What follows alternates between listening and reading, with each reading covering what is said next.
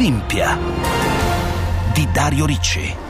It's lights out and away we go. Russell does get away well, as does Max Verstappen. And Valtteri Bottas has got his teammate right alongside him already. Sergio Perez is trying to challenge as George Russell goes into the first turn, and George Russell takes the lead of the Sakia Grand Prix. Valtteri Bottas is second and gets all out of shape coming out of turn two. That's going to give Perez and Verstappen all the impetus they need. As it's three cars going wheel to wheel, there's a spin right at the back. Could be Kimi Raikkonen in the Alfa Romeo. Look up by Charles Leclerc and three cars gone off at turn four. And we've already got high drama here on the opening lap, and it's Max Verstappen, who was the third of those cars. He is out of the race on the first lap. Rombano i motori della Formula 1 e del MotoGP, domenica davvero straordinaria, ripartono i campionati del mondo in Bahrain, quello delle quattro ruote e lì vicino eh, all'Osail in Qatar, quella della MotoGP, davvero una domenica speciale e come tale la viviamo qui a Olimpia perché di fatto andiamo sulla griglia di partenza della Formula 1 in Bahrain e parleremo però anche chiaramente di MotoGP perché vogliamo provare a capire che cosa stanno vivendo i piloti in questo momento, come hanno vissuto quest'anno e soprattutto vogliamo provare a entrare un po' nella mente di questi piloti. E davvero il nostro ospite che ci parla proprio da dal circuito del Bahrain è sicuramente la persona più indicata per affrontare tutti questi temi perché Viareggino, eh, classe 1960, grande appassionato di sport, laureato in medicina e, chir- e, chirurgia, si specializza poi in medicina dello sport per seguire la sua passione che sono proprio i motori, la Formula 1 e fonda di fatto Formula Medicine che è la struttura che supporta ormai tanti grandi campioni della Formula 1 e della MotoGP nella loro preparazione fisica, ma anche e soprattutto nella loro preparazione mentale. Il professor Riccardo Ceccarelli, in diretta dal Bahrain per Olimpia, la città dello sport, benvenuto, ben trovato proprio a Olimpia. Buonasera, grazie, grazie, buonasera a tutti i radioascoltatori e grazie per la bellissima presentazione. Beh, insomma, direi eh, dovuta, professore, beh, manca davvero poco all'inizio di questa mon- mondiale, immagino tanta emozione anche per lei che tanti dei piloti in pista, praticamente tutti, diciamo così, eh, li conosce e li segue anche da vicino, no? Ma sì, è ovviamente la prima gara dell'anno è sempre un'emozione particolare. Io sono in questo paddock ormai da 33 stagioni, questa è la 33esima, perciò ci ho passato metà della mia vita qui dentro, però tutti gli anni quando ricominciamo ha un sapore particolare, c'è la curiosità di sapere chi partirà meglio degli altri e ovviamente vivendo eh, a stretto contatto con tutti i protagonisti, anch'io emotivamente sono coinvolto perché è chiaro che non si può rimanere completamente distaccati da un mondo così adrenalinico, da un mondo così appassionante. Eh sì, in qualche modo però la distanza emotiva o quantomeno la gestione di questo flusso di emozioni per arrivare poi alla performance eh, perfetta che è eh, diciamo poi eh, il dare il meglio di se stessi, no? a prescindere poi dal risultato che nello sport motoristico chiaramente è anche condizionato dal mezzo. Ecco, eh, tutto questo eh, confluisce anche nel libro che la vede in questi giorni, in queste settimane nelle, nelle librerie appunto, in cui sintetizza la sua esperienza e la sua carriera. Cervello super veloce, il metodo rivoluzionario, l'allenamento mentale di piloti, campioni e top manager. Questo il volume eh, curato dal professor Ceccarelli, edito da Sperling e Kupfer e che vanta anche la prefazione di Charles Leclerc. Ecco, professore, immagino dopo tanti anni di esperienza il desiderio di sintetizzare eh, tutto il vissuto sui principali circuiti del mondo a fianco dei grandi campioni, ma anche un metodo che si è andato via via affinando, no? Esatto, è proprio così, nel libro racconto un po' la mia storia, che, che tra l'altro eh, quando ho cominciato a lavorare in questo ambiente anch'io non avevo idea di dove saremmo potuti arrivare e per me la preparazione di un pilota era prettamente muscolare, anzi a quei tempi molti piloti nell'89-90 erano piuttosto amatoriali, erano quasi come degli sportivi della domenica, pochi di loro si allenavano con costanza e con scienza e con, con una certa, diciamo, con degli allenamenti mirati.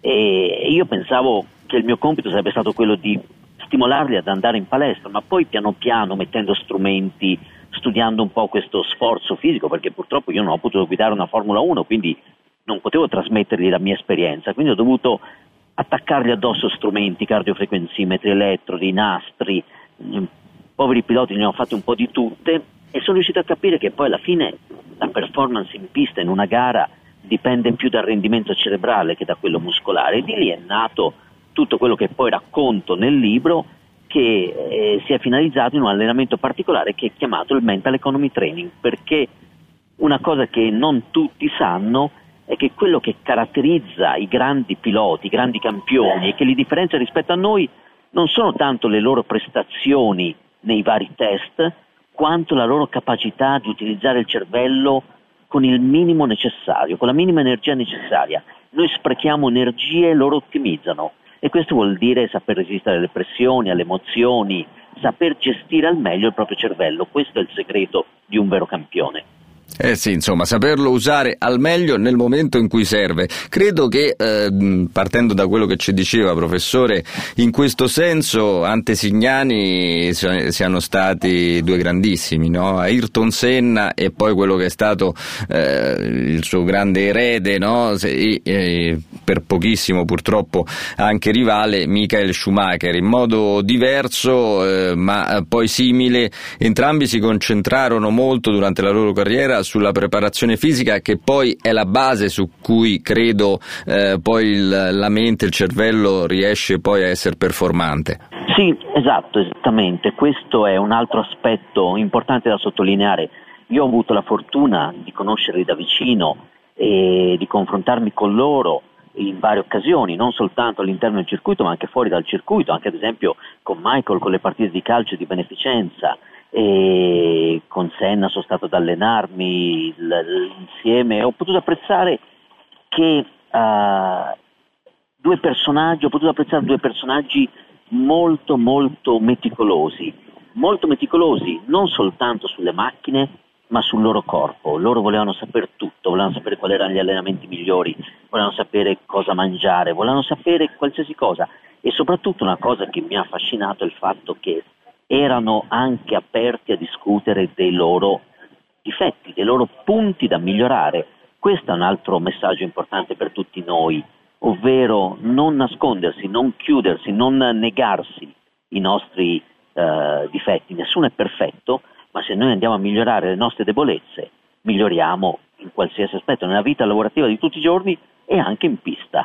E quindi io vedo che il campione è un meticoloso che vuole curare ogni dettaglio ma soprattutto vuol curare ogni dettaglio di se stesso. È una caratteristica. Ecco, le chiedo anche subito a proposito di dettagli qualche spunto sul, sul, suo metodo, o meglio, qualche curiosità dell'uomo della strada, di chi invece guida la sua utilitaria. Ecco, per esempio, ehm, ci sono dei metodi, eh, degli elementi per allenare il colpo d'occhio. Ricordo per esempio grandi pugili, eh, uno su tutti, Rocky Marciano, no? che allenava questo, il colpo d'occhio osservando per ore un pendolo eh, che oscillava dal, dal soffitto. No? Eh, ecco, dal punto di vista invece di un pilota, di un super pilota della Formula 1, eh, come si allenano questi riflessi? Basta il simulatore oppure no? Invece bisogna andare da tutt'altra strada? Ma noi abbiamo, mh, abbiamo messo a punto una palestra mentale, l'abbiamo chiamata la Mental Economy Gym, una palestra dove al suo interno ci sono tanti software, tanti test, ognuno specifico per una funzione cerebrale per la meditazione, per la concentrazione, per i tempi di reazione, eh, per la, la gestione de, dell'ansia, per la, la, capacità strategica, decisionale, per il multitasking. Quindi ci sono varie stazioni, ognuna con una sua peculiarità. E in questo modo noi andiamo ad allenare con la ripetitività degli esercizi tutte le varie funzioni del cervello, anche la capacità quindi di focalizzarsi o pulire la mente. Inoltre misuriamo con degli strumenti sofisticati che mettiamo intorno alla fronte, eh, misuriamo l'attività cerebrale, ovvero quanto un pilota si attiva. Noi vediamo che i grandi campioni riescono a fare delle performance incredibili in tutti i test con un consumo cerebrale, con un'attivazione cerebrale minima. Quindi è questo quello che attiviamo, che vorrebbe dire non avere pensieri inutili. Tante volte noi, prima di un evento importante, abbiamo tanti pensieri negativi prima di una conferenza, prima di parlare con qualcuno, prima di, eh, di fare anche un gesto sportivo, abbiamo tanti pensieri, dubbi, ansie. Loro sono capaci di eliminare tutti questi pensieri e andare in automatico. Questo servirebbe anche a noi, servirebbe a uno studente prima di un esame, serve a una persona prima di un impegno lavorativo importante ed è quello che insegniamo, a pulire la mente, a non avere eh, pensieri negativi, a essere sempre positivo, a conoscersi, a sapersi gestire, avere questa consapevolezza di se stessi. Questo è il compito principale della nostra palestra, ma che mm, sono le stesse cose che noi possiamo consigliare alla persona della strada, che quando tutti i giorni affronta delle situazioni difficili, deve chiedersi se le affrontate bene, fare un autoesame e imparare a gestirle al meglio secondo i consigli che diamo in questo libro e che diamo ai piloti quando vengono da noi. Eh sì, in questo senso siamo un po' tutti Senna, o possiamo essere un po' tutti Senna, Michael Schumacher, Charles Leclerc, Lewis Hamilton, perché ognuno di noi affronta delle curve pericolose o delle clamorose accelerazioni nella propria vita e deve saper gestire in primis eh, eh la mente del guidatore che è lui stesso, no? Esattamente, ma eh, lo sport è la metafora della vita quello che noi vediamo nello sport poi lo possiamo riportare nella, nella nostra esistenza, ma infatti io vedo, frequentando i piloti, io vedo che come si comportano in macchina si comportano fuori dalla macchina, ognuno porta il suo carattere nella sua attività, quindi che sia una gara, una competizione di auto o che sia la nostra attività lavorativa o, o degli esami all'università o anche le relazioni sociali, le relazioni interpersonali e le relazioni familiari, sono tutte performance del nostro cervello e dobbiamo saperle gestire al meglio con calma, tranquillità. Il pilota vincente è dotato di un grandissimo spirito di competizione, ma allo stesso tempo di un approccio con una calma serafica come se non gli importasse niente. Ecco, noi dovremmo imparare questo mix, essere motivati, determinati nella vita, in tutte le attività, ma sempre con un approccio calmo e flemmatico. Questo è un po' il segreto della vita, il segreto dello sport.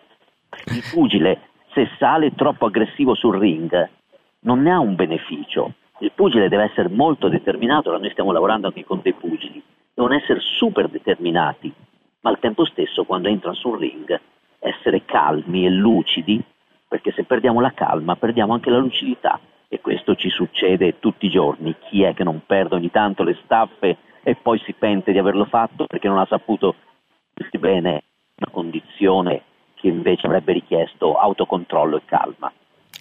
E allora, eh, proprio in quest'ottica, professor eh, Ceccarelli, entriamo un attimo ai box, prendiamoci un istante di pausa, poi qui a Olimpia torniamo sulla griglia di partenza del Gran Premio di Formula 1 del Bahrain col professor Riccardo Ceccarelli per parlare di campioni e metodi per essere ancora più performanti in pista e fuori. Vi aspetto qui in circuito.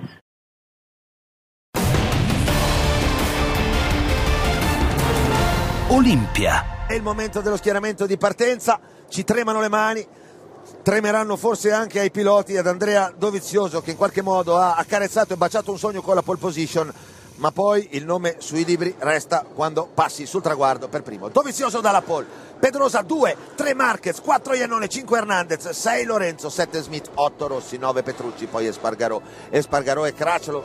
Tutto è quasi pronto sullo schieramento di partenza. Questo schiaffo arancione sta a significare la prepotenza della Honda sullo schieramento di partenza. L'occhio del Giaguaro, Mark Marquez dalla terza casella, dopo il semaforo scatenate l'inferno. Prima dentro! E andiamo!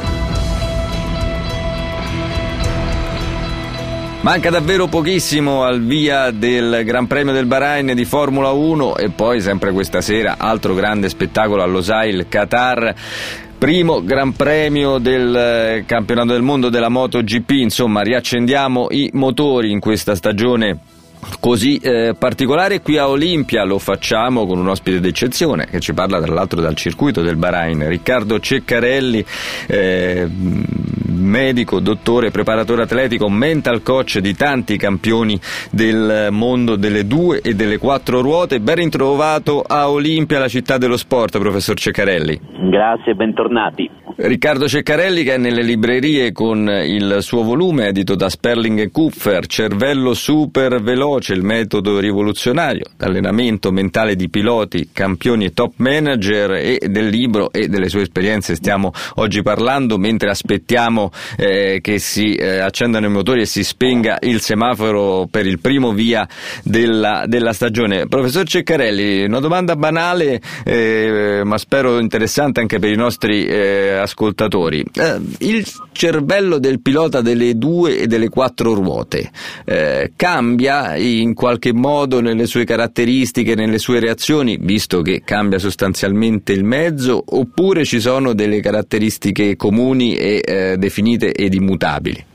Eh, un po' tutte e due. Ci sono delle caratteristiche comuni, perché ovviamente, come dicevamo già, il cervello dei piloti, sia delle quattro che delle due ruote, deve essere un cervello molto uh, performante ma allo stesso tempo molto economico. Uh, I grandi campioni quando si mettono il casco è come se dovessero uh, spengere il cervello e andare in automatico.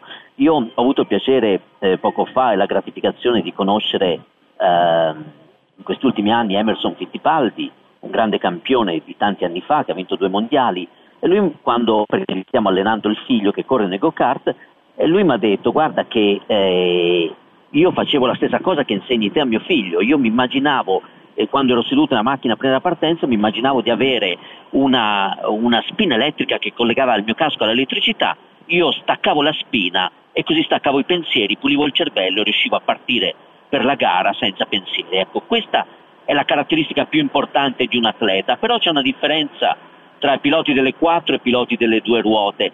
Il pilota delle quattro ruote è più, è più un ingegnere che deve preparare bene tutto eh, prima di partire, è, uno studioso, un meticoloso, è un, un po' come diremmo a scuola un secchione, eh, oggi come oggi. Mentre invece il pilota di moto è, ancora più, deve avere anche quella parte di estro, di genio e sregolatezza, perché deve sapere anche in certi momenti improvvisare, anche perché è molto più difficile trovare il limite sulle due ruote, quindi c'è un pochino più di, chiamiamola positivamente, un po' più di follia e di pazzia in un, in un pilota di moto, quindi una capacità di improvvisazione artistica quasi, in un certo senso, quindi hanno delle cose in comune però il pilota di moto si differenzia un po' da quello eh, della macchina. E devo dire una cosa, qui nel paddock delle quattro ruote tutti i piloti di Formula 1 hanno un grandissimo rispetto dei piloti di moto perché sanno che fanno qualcosa di veramente straordinario.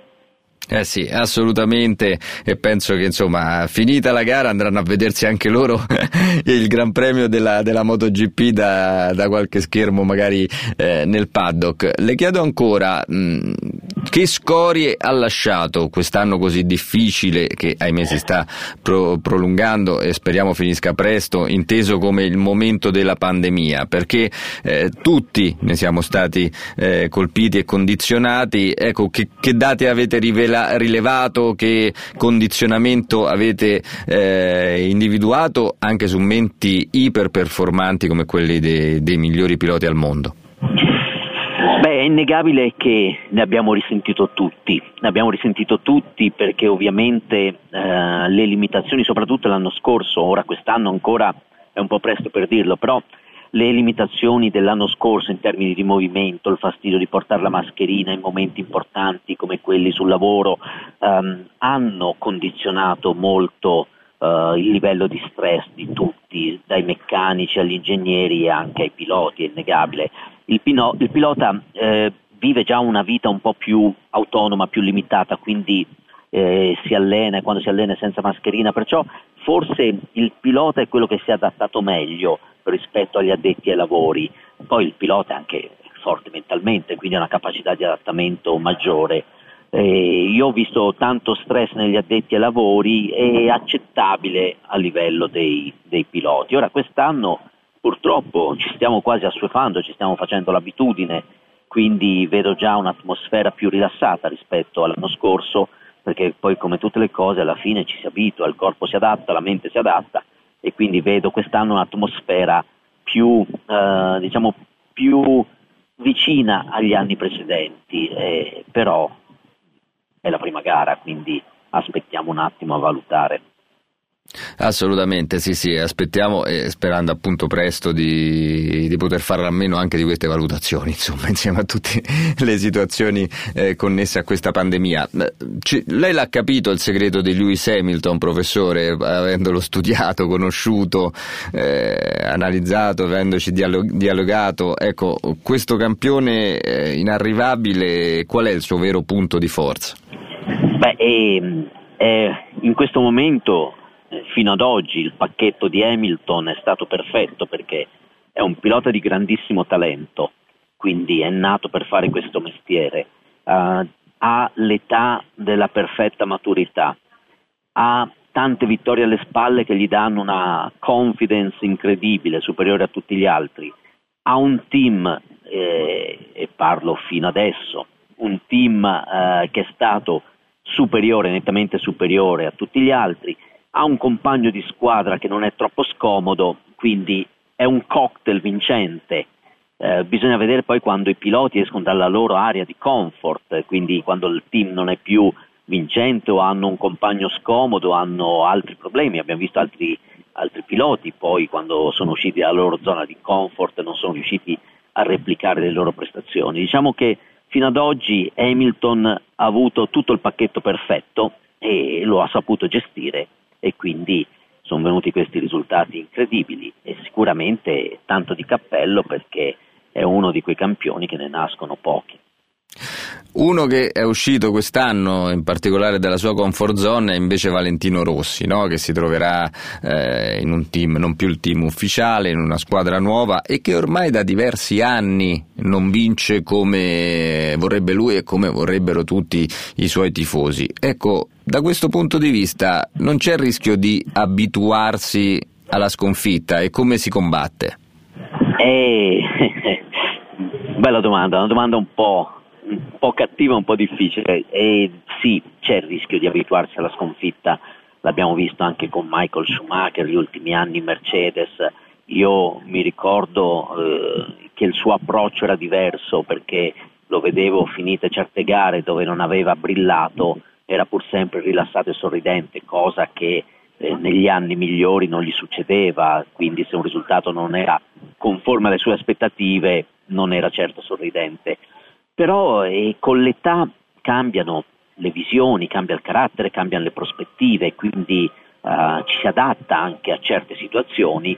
Per me Valentino è un esempio che tutti, tutti dobbiamo rispettare perché nonostante l'età, nonostante eh, non disponga del mezzo migliore, lui è sempre lì che dà il massimo con impegno come se fosse il primo giorno e questo va, uh, va applaudito. Non bisogna applaudire soltanto i risultati, ma bisogna applaudire anche l'impegno e la motivazione che una persona ci mette. Lui a livello di motivazione non è mai sceso dal 100% e questo secondo me è la cosa che gli va riconosciuta e, e, che va applaudito indipendentemente dal risultato che ottiene. Ha fatto la storia del motorismo e merita tanto rispetto da parte di tutti noi ed è un'attitudine che ci torna utile anche a ognuno di noi nella nostra vita quotidiana. Professore, siamo davvero vicinissimi alla partenza, poi ci godremo eh, il Gran Premio di Losail di MotoGP. Lei che li conosce bene, ci dica chi vince il mondiale sia nella Formula 1 che nel MotoGP. Poi ci risentiamo a fine stagione e vediamo se ha indovinato il pronostico. eh, bella, bella, domanda, ma io, uh, io vedo la, la Yamaha come una Yamaha e Ducati secondo me se la possono giocare. Miller, dico due nomi, Miller e Quartararo e per quanto riguarda la MotoGP. E poi per quanto riguarda la Formula 1 vedo, secondo me la lotta può essere ristretta tra Verstappen ed Hamilton perché vedo uh, una, una, Red Bull che sta crescendo, una McLaren che ovviamente, una una Mercedes che è una sicurezza, due piloti che sono tra i più forti se non i più forti e quindi vedo, vedo questi due nomi. Purtroppo uh, ci vorrei inserire anche Charles Leclerc e la Ferrari però penso che non sia ancora l'anno giusto, magari dobbiamo aspettare ancora un anno. Speriamo di no, speriamo di essere smentiti, però uh, questa è la mia sensazione. E allora staremo a vedere, sarà un piacere ritrovarci, non tanto per verificare i pronostici, ma per parlare ancora di sport, di campioni, di velocità e anche del suo volume. Cioè, lo ricordo, cervello super veloce, il metodo rivoluzionario, l'allenamento mentale di piloti, campioni e top manager, edito da Sperling e Kuffer e scritto dal professor Riccardo Ceccarelli. Grazie professore per essere stato questa sera ospite di Olimpia, la città dello sport e buon eh, mondiale e buon lavoro tra Formula 1 e Circus delle due ruote. Grazie a voi per l'ospitalità e ora andiamo a goderci le gare. Olimpia, miti e verità dello sport. Tutte le puntate sono disponibili sul sito internet radio24.it.